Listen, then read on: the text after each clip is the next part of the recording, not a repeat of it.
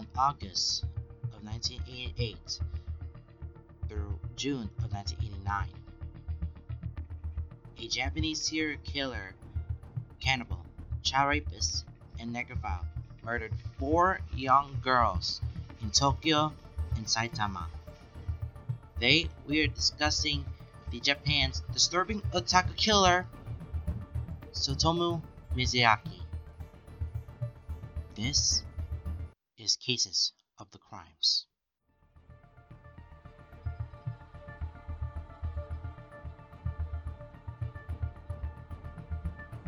Hello guys, this is the inaugural episode of this new series that I'm creating. This is the True Crime Podcast. I have never done anything in this True Crime Podcast. So, I'm going to explain to you what this podcast is about. Listening to it, the trailer, you've seen the description of it. So, let me explain to you what this is about. So, I will look over some of the criminals who have committed all the crimes in the past. And then we just have to look through what are the things they've done, what are their background stuff, what the crimes they committed, and what trials, and there are some trials going on, and how they have been guilty or have been committed. Some of them, they got caught in the act. Others, they just got away with it. They'll probably escape, or is it? You're just gonna have to find out soon enough. So yeah, the first episode I'm going to be doing today, which is the one I'm going to be very excited about. And most of you guys live in Japan and talk about this guy for like a long time. You know, the otaku killer, the otaku murderer.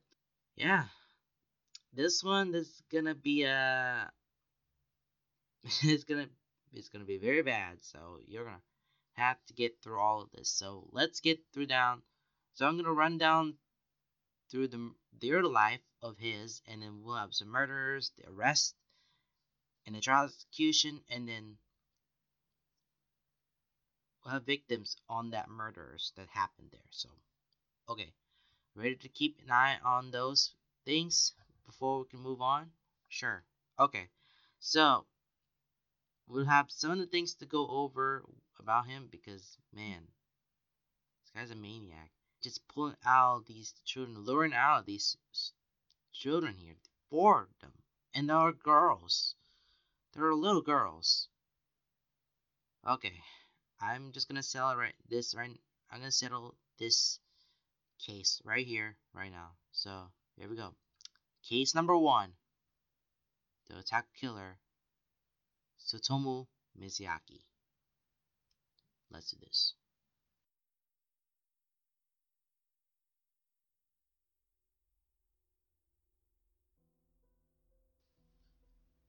Let's get back to August 21st, 1962.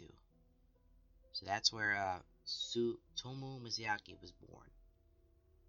He was one of the eldest son of the wealthy family of Miyazaki's family. He was born premature, suffered from rare birth defect that caused his hand joints to be fused together, you know, the fingers and calluses, preventing him from being able to bend his wrists upwards. And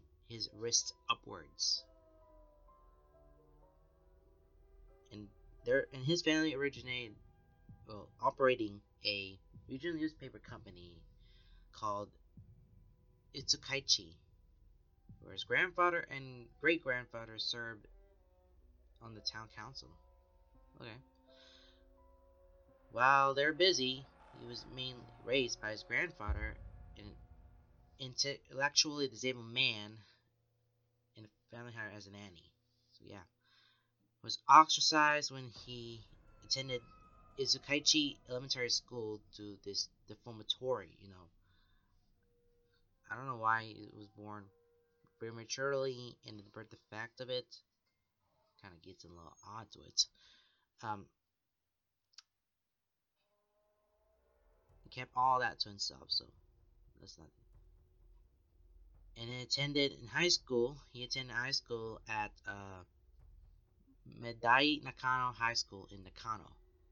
Okay, it was like associated to Meiji University, and was a star student until his grades dropped dramatically. Yeah, he was very intelligent. Now his grades were really poorly, ranked 40 out of the 56 in his class. He was the number 40 in his class. Not received the admission to Meiji University, sadly. He is studying English and becoming a teacher as he originally intended. And he attended a local junior college and studied to become a photography technician. That photography thing is where the steps of it. This is where the murderer is going along here, so we'll find this out. So, but around in the 80s, okay, he moved back to his parents' house in that house near his father's print shop, and then sharing a room with his elder sister. And they were highly influential in Itsukaichi. Expressed the desire to take over his father's job, so he really wanted to take over his father's job, operating newspaper company. When his arrest first, this is the first one he was arrested, would say that he craved was being listened to about his problems. He believed that his parents were more worried about the material than the sentimental. Would have not heard him, he would have been ignored.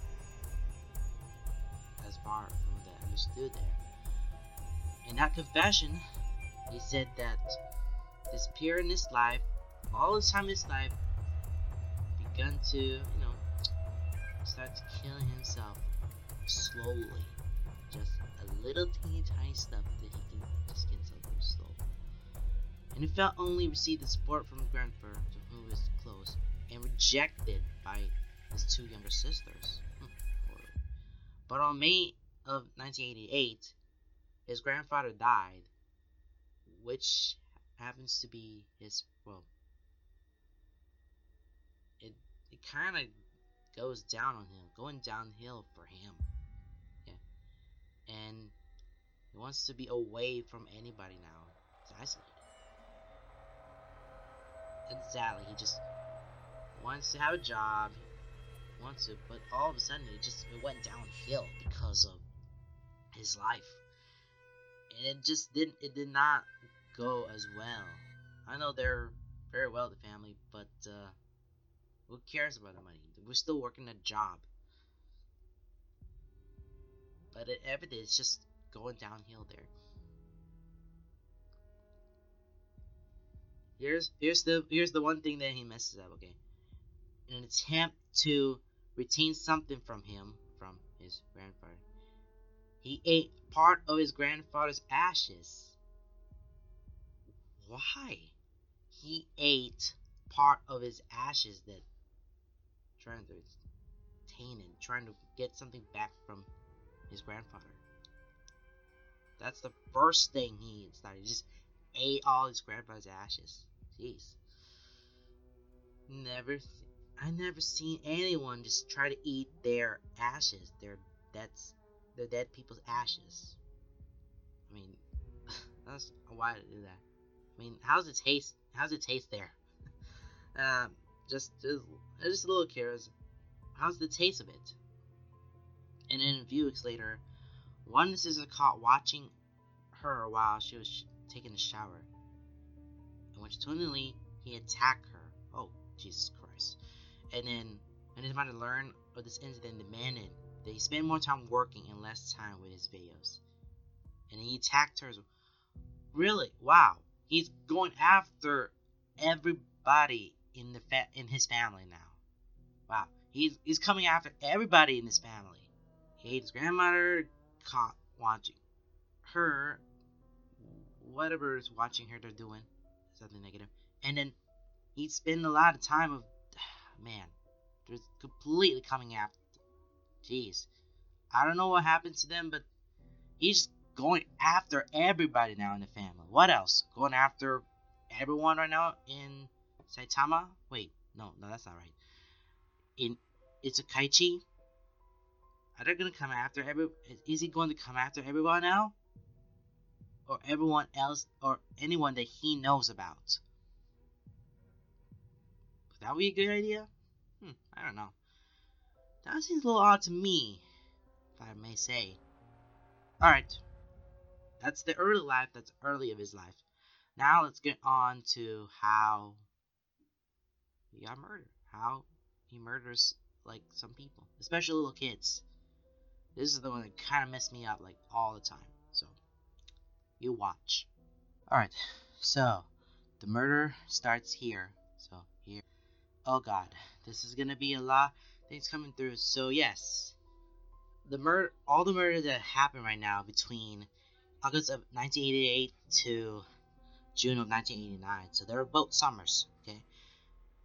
Yeah, he killed 4 girls between the ages of 4 and 7 and sexually molested their corpses. Jesus Christ. It was molested with their they just, my god. I can't even say more than that. Oh god, this is a real messed up right now. Drank the blood of one of the victims and ate part of her hand. He ate a part of her hand. Are you god? What?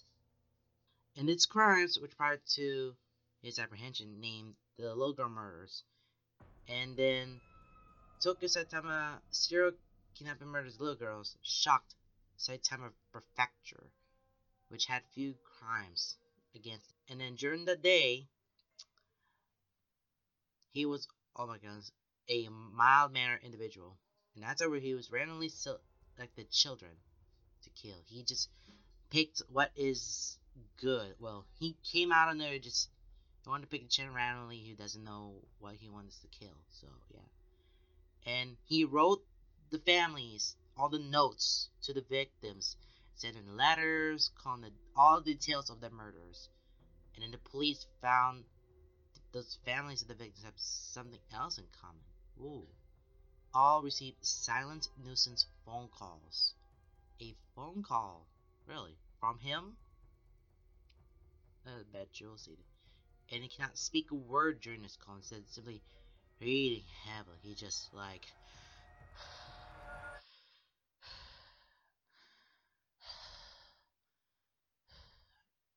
if they did not answer his calls, he would call repeatedly, like, many times. And their phones will ring up to, like, 20 minutes. This is...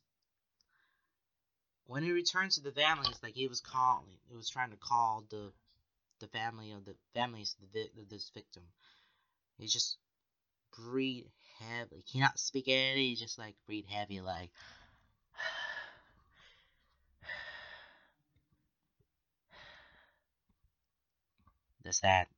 Does that make it feel any comfortable in that? If it's not comfortable with it, I'm so sorry. That it kind of sets out of my ear.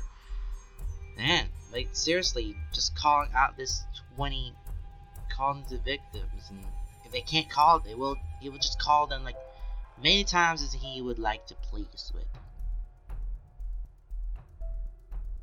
Yeah, just call them, please. Just calling all the families like many times. Yeah, just every reading. If they don't call, just keep calling. Keep calling and calling and calling until they just run out of battery or something. Okay, so the victims. We have the 4 victims here. We're going to talk about the four victims. First victim, it will be Mari Konno. Okay, she was 4 years old. Masami Yoshizawa, 7 years old, Erika Namba, 4 years old, and Ayako Nomoto, 5 years old. So it all ranges between 4 to 7 years old, so let's follow down the number 1 on the list that he killed. The first one is Mari Konno. So one day after his 26th birthday, a 4-year-old girl vanished while playing at a friend's house, and after failed attempt to find her, his father contacted the police. and he had led Kono into his black Nissan Langley, then drove westward of Tokyo and parked the Condor Bridge in a wooded area. So, okay. He took her into his car and drove to park the car under the bridge. And then he sat alongside her for half an hour before murdering her and then engaged in necrophilia. Necrophilia is having sexual act around corpses. Yeah. Engaged in necrophilia in her corpse. So, okay. So, let's settle down a little bit. So, yeah, he sat along with her for half an hour and then murdered her and then having sex with just a corpse. This is some kind of a messed up thing that ever happened in mine, so I don't want to get into it. And then dump her body in the hills near his home. And departing with her clothes. And then he allowed her corpse to decompose for a while before later returning to remove her hands and feet. The limbs. Jeez. Which he kept his closet home. He kept all that at home. Make it a little bit more of a trophy. And by trophy, keep that one as his trophy. And by trophy, I mean limbs.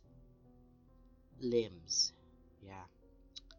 That would just say, yep, I killed this one. This will be my first trophy. In quote, trophies. Yeah. That kind of sits there. I was like, why?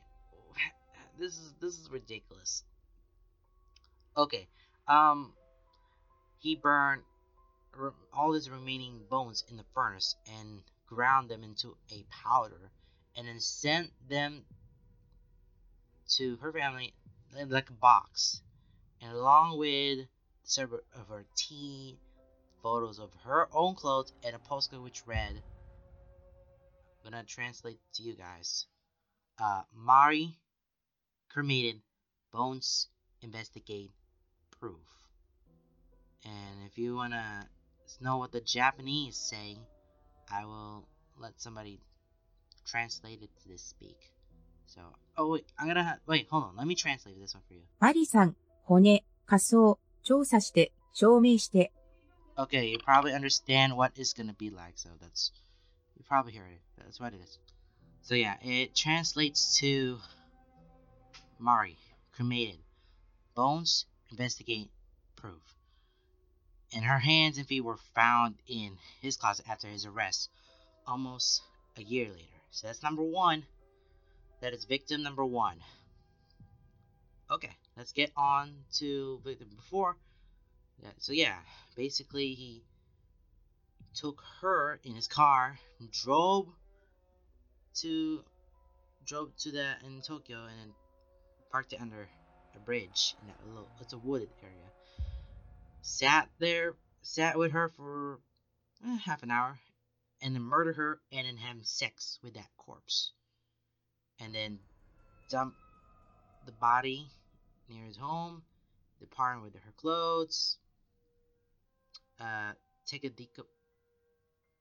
decompose her body, and then removing hands and feet, and kept in a little closet, and then burn the rest of the bones in the furnace, ground in the powder, and then send the powder to their family, along with the tea, the clothes, and the postcard, which has the notes on it.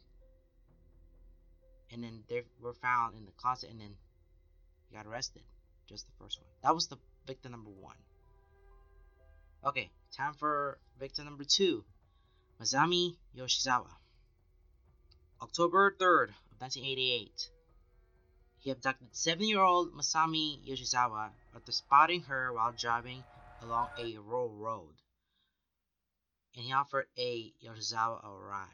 So this is what had offered Yoshizawa a ride, and she accepted it, and then drove her to the same place he had killed Kono. Same place. and he killed right off the bat, and then did the same thing as Kono. Did the sexual acts with her corpse, and then took all of her clothes, him, the party. He did the exact same thing. He murdered Masami. He offered her a ride. This is what happened, guys. I've seen a lot of social experiments. This is what happens when you want to drive somebody. When they are asking you to offer her a ride, to take her home, please be careful. Do not accept strangers' car, okay? Strangers' ride, okay? Do not accept them the ride, okay? Because you never know what's going to happen. You never know what's going to happen. I've seen a lot of social experiments to it. And I really don't want this to happen. I don't want anything to say yes or anything no. Just run. Run all the way through. You don't want to get killed. You don't want to get murdered. I've seen a lot of social experiments. But that's what I'm looking at. Man has car and then tell the kid like to offer a ride. And you don't know that person. That's strange. It's a stranger. It's a complete stranger to you. So you have to be careful, okay? Not to talk to strangers, not to say yes to strangers, because you never know what's going to happen. They just might murder you. They just potentially have sex with a corpse and took all the clothes, like Miyazaki. Don't ever.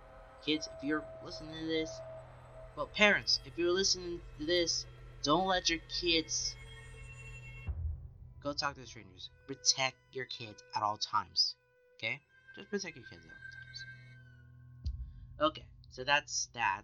That's Masami Yoshizawa. That's number 2. Number 3, we have Erika Namba. So yes, he abducted Erika Namba. She was returning home from a friend's house. He had forced Namba into his car. He just completely forced him in the car. To a parking lot in Naguri, Saitama. Were forced to remove her clothes in the backseat and began to take pictures of her. That's child pornography, you know that. That is a complete child pornography. Yeah, he just forced her to drove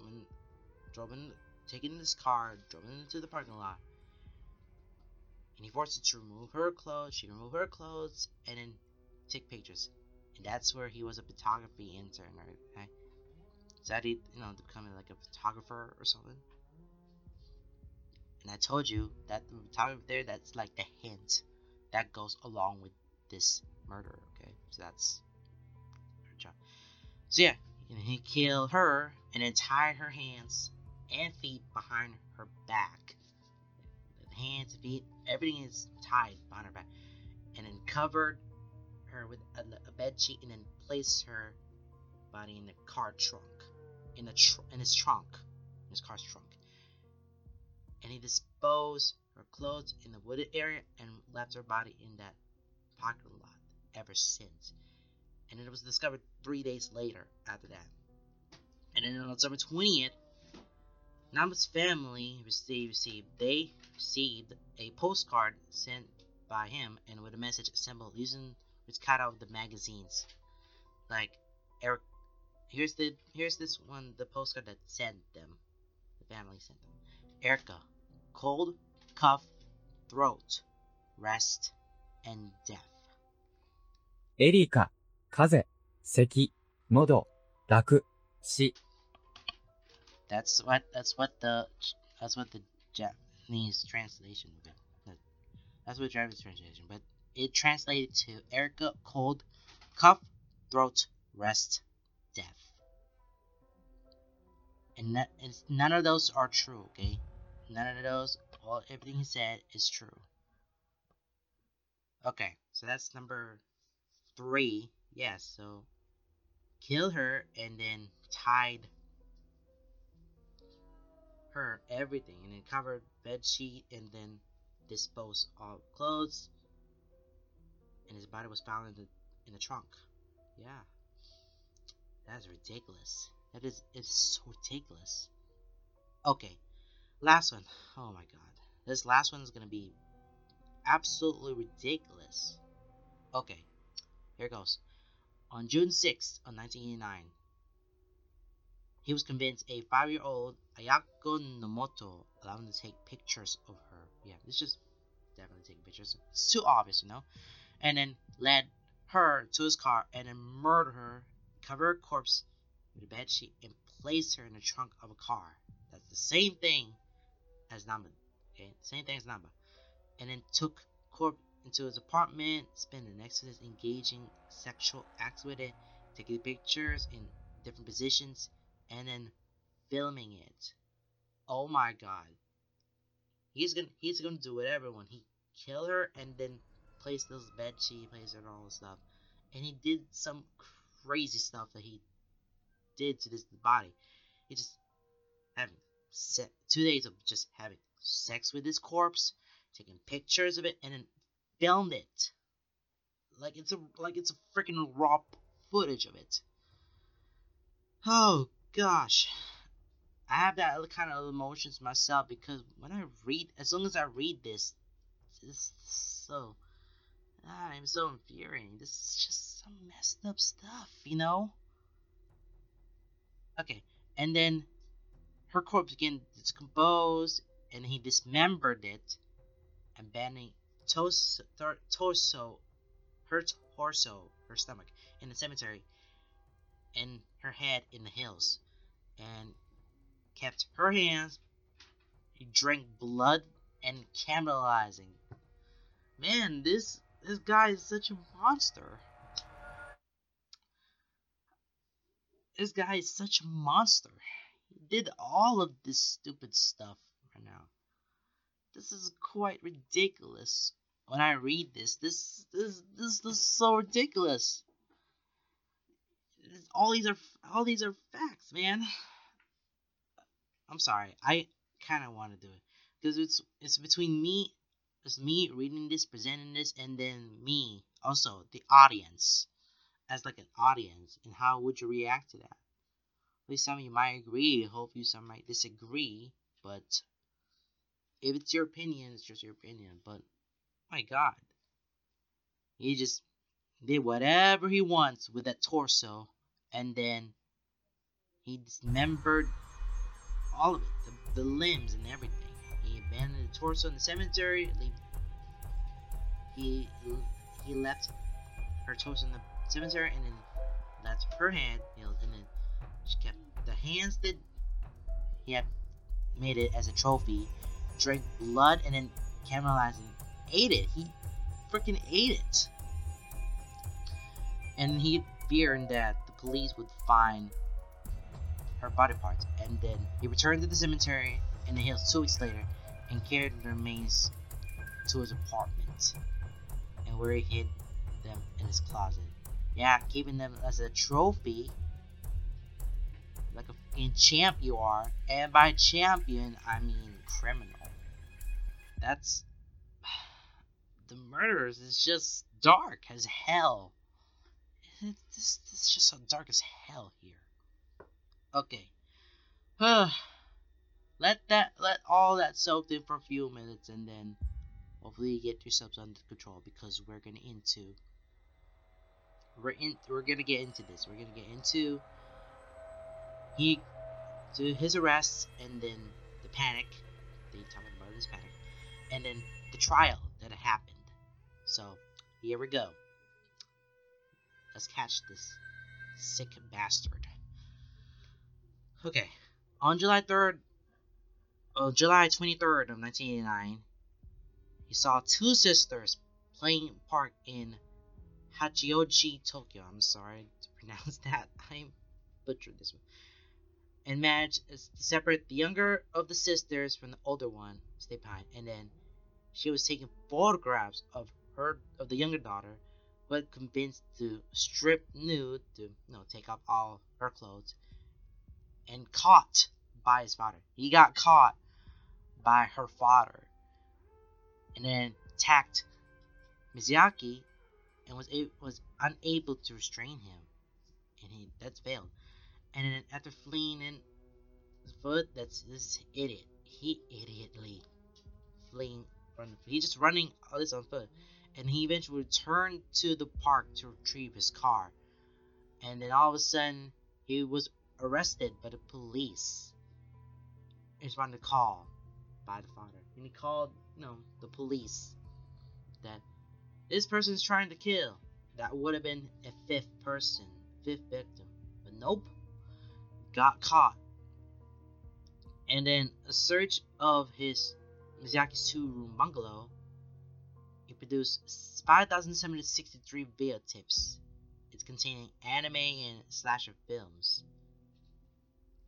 They were reasoning his crimes. All of his crimes he did is just basically the anime and some films, slasher films.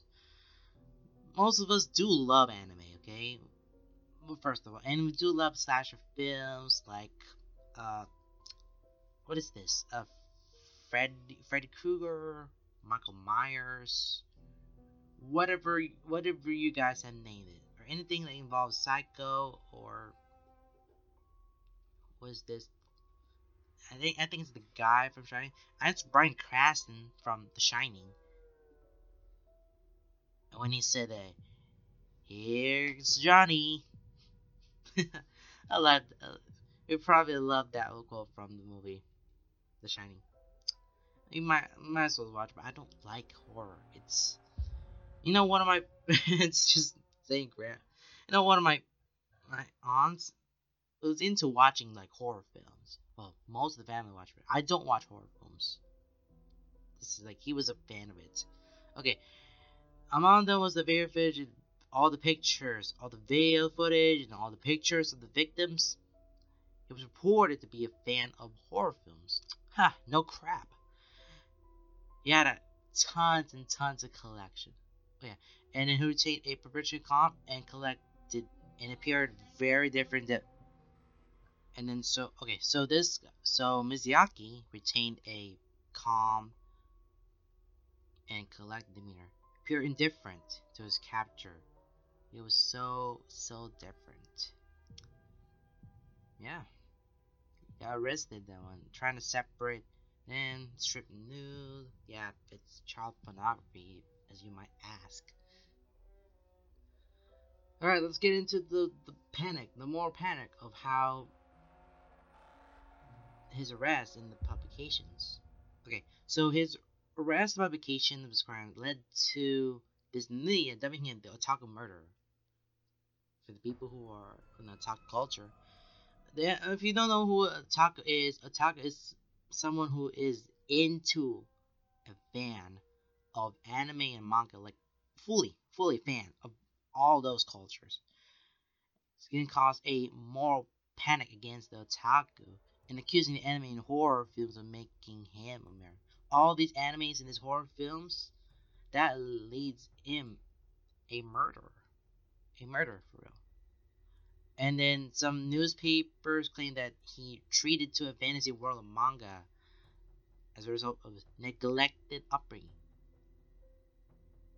And then a psychiatrist at Tokyo International University, Keigo Okonogi, told the Shikan Post that the danger of the whole generation of youth who did not even experience the most primary 2- or 3-way relationship between themselves and their mother and father, and who cannot make the transition from a fantasy world of videos and manga into reality is now extreme. Because his mind is saying, this is a fantasy, I would love to kill these people, but this is the reality, this is real thing, it happened, real life. And all these reports were disputed, and in Eiji Osaka's book on his crimes, he argued that his collection of pornography was probably added or amended by a photographer in order to highlight his perversity. And saying, oh, I'm not a pervert. I'm trying to show all my perversity. Because I'm trying to be a pervert and all. And another critic, Fumiya Ichihashi, suspected a release of information was playing up to public stereotypes and fears about otaku, and as police knew they would help cement a conviction. And then Sharon Kinsella asserts that a large connection to the manga. Sharon Kinsella asserts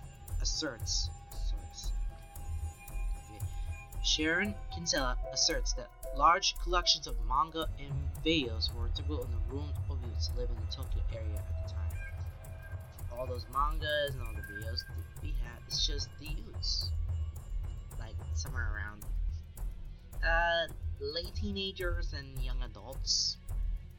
I don't know, but I'll leave that up to you.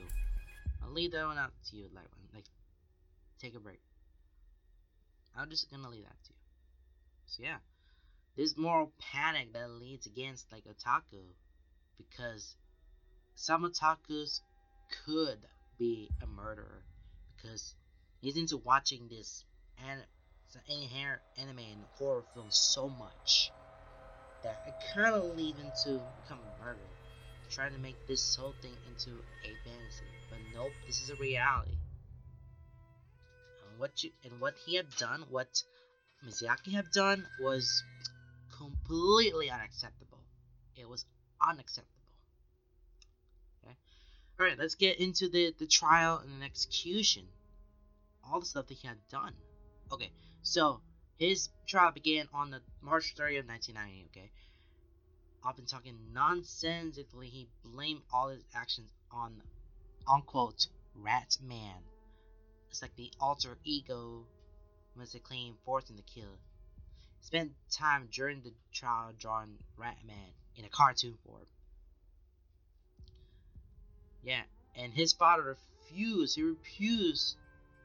His father refused to pay for his son's legal defense, and then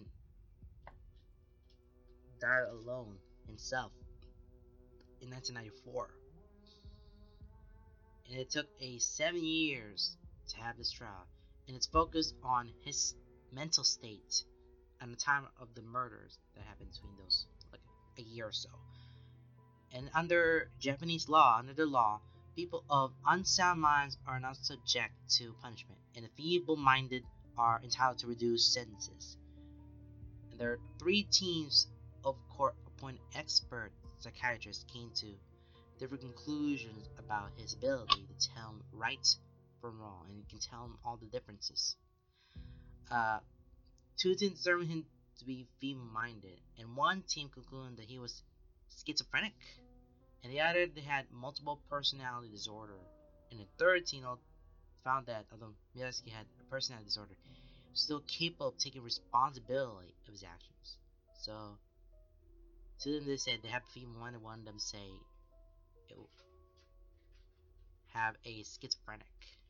If you don't know what's schizophrenic, it is a characteristic continuous of relapsing episodes of psychosis.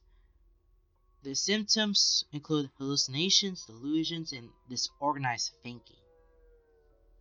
Have a little schizophrenic because all these things are hallucinating all his mind. So doesn't have like a multiple personality disorder, where one man has like a different personality he can talk about. Flips through different kinds of pages and then going through who's this person, who's trying to act like it's like someone else's person. In one person, we have just one person, and then who acts like multiple personality. If it has multiple personality, it's like you're acting like somebody else, that it's not a real you. So that's a multiple personality disorder. Found out that he had a personality disorder. He has his own disorder, capable of taking responsibility for his actions. And the fact that he was born prematurely, he has a birth defect, and his wrists, they can't bend upwards. That affects him on his life, as I talked about that earlier. So, the Tokyo District Court judged him aware of this magnitude and the consequences of his crimes, and was therefore accountable. And he was sentenced to death on April 14th, 1997. And his death sentence was upheld by a Tokyo High Court on June 28th, 2021. And the Supreme Court of Justice on January 17, 2006, so Who he's so lucky. But thank God he's nowhere to go. And describe his serial murders as an act of benevolence. As a child killer, Kaoru Kobayashi, it's one of them, described himself as the next Tsutomu Miyazaki or Mamoru Takuma. So you've seen those residents. So Kaoru Kobayashi was a Japanese newspaper deliveryman who kidnapped, sexually and assaulted and murdered 7-year-old Keide Ariyama in Nara on November 17, 2004. Yeah. He was ex-convict and a pedophile with a record of prolific sex offender and was sentenced to death in the murder of Ariyama, sadly. And then we have Mamoru Takuma, yeah, was a Japanese mass murderer who killed 8 people in Osaka school massacre in Ikeda, Osaka prefecture on June 8th of 2001. So you're referring those two right there. So we have Kaoru Kobayashi, who was an ex-convict, and in describing himself, it could be the next Tsutomu Miyazaki or Mamoru Takuma. That's like a predecessor. And he stated, "I would not allow him to call himself the second Tsutomu Miyazaki," and he hasn't even undergone a psychiatric examination. And then the Minister of Justice, Kunio Hatoyama, signed his death warrant, and Miyazaki was hanged in Tokyo Detention House on the 17th of June of 2008. And then the unusual swiftness of his execution, as well as the timing soon after the massacre, the Akihabara massacre, little question regarding two incidents. The Ministry of Justice had no comment, and then Miyazaki said his trial was long, and he was not willing to criticize Hatoyama. And what happened to the family? The families are, as far as I can tell, they are separating themselves. They don't want anyone. They don't want anybody to read it. So yeah, his families were just, no, they got rid of it. They just don't want to be part of it. They don't want their name, their last name, their family to be away from everybody else. You know. Yeah. You just they don't want themselves, they don't want their names to be on their names to be on the news or anything in their mouths.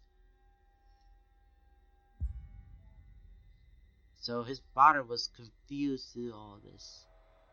And then his final words were saying that I will always be a good person. Said that I will be a good person. I was a good person. And then his mother kind of get roasting him and saying, you know what? I don't care about him. Let him clean up all this mess.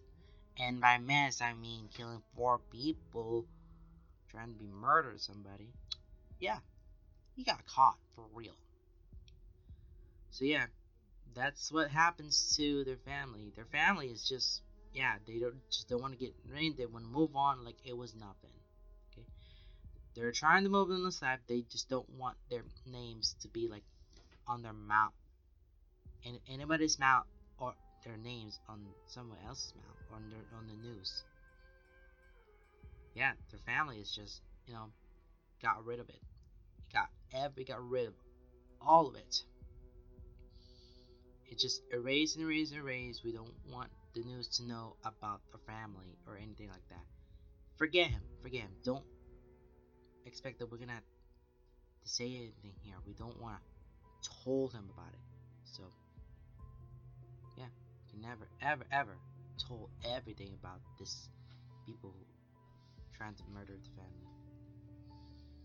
But if he's the one who have committed all these crimes, let him clean up all the mess. Okay? Let him clean all the mess. Hopefully he will be responsible for all this, for all the 4 little girls he had committed. Man. It was all bad dream. This is a bad dream. And it came a lot from all of this from me, because this is ridiculous. Thank God he died. He deserves to go in hell. Okay. Final thoughts about him. He is nothing but just a killer. And not just a killer. Rapist. He just having sex with a corpse. This is ridiculous. No, this person is just... all his wrongdoing is just absolutely horrifying. He was... I know he's a otaku fan. He was so into anime and all a lot of fun stuff. But this murder... but all that... It kind of leads him to do all this killing spree. But just for girls? My God.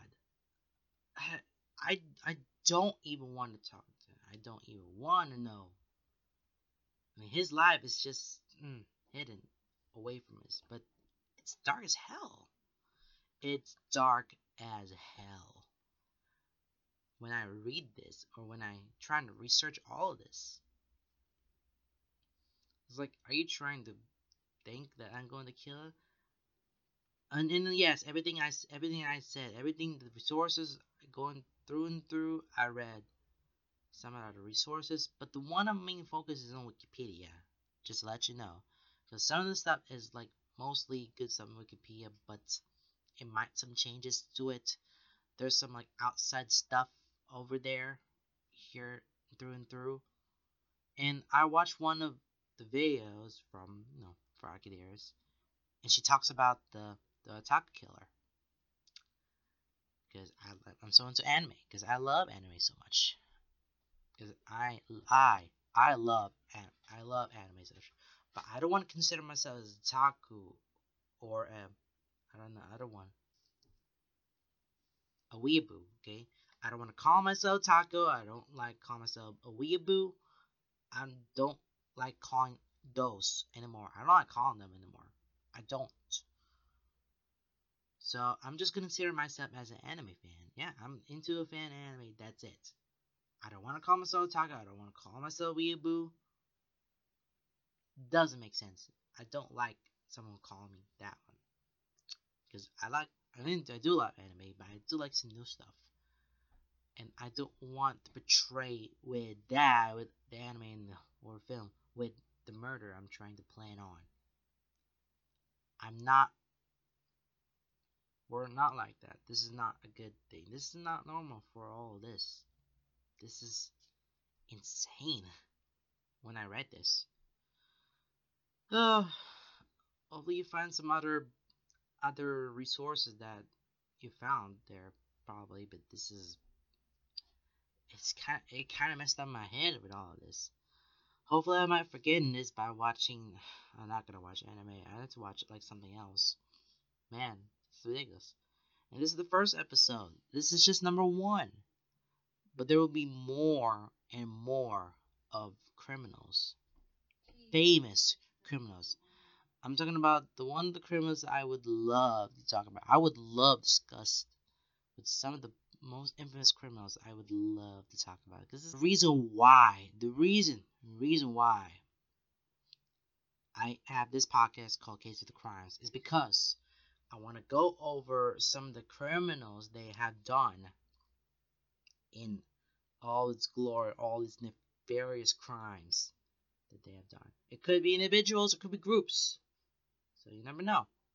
You never know what I'm going to be talking about.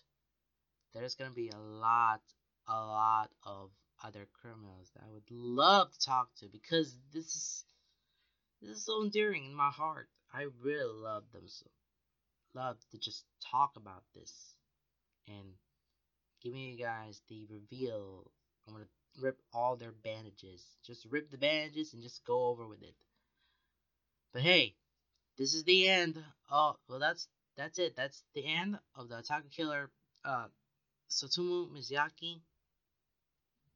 Throw away. I'm done with the case. Case closed. Okay guys, thank you guys so much for watching this video. Oh, sorry. Thank you guys for listening to this first episode of Keys to the Crimes. I will see you with another episode. There's going to be a lot of documentary crimes and whatnot. Okay, guys. Thank you. I will see you.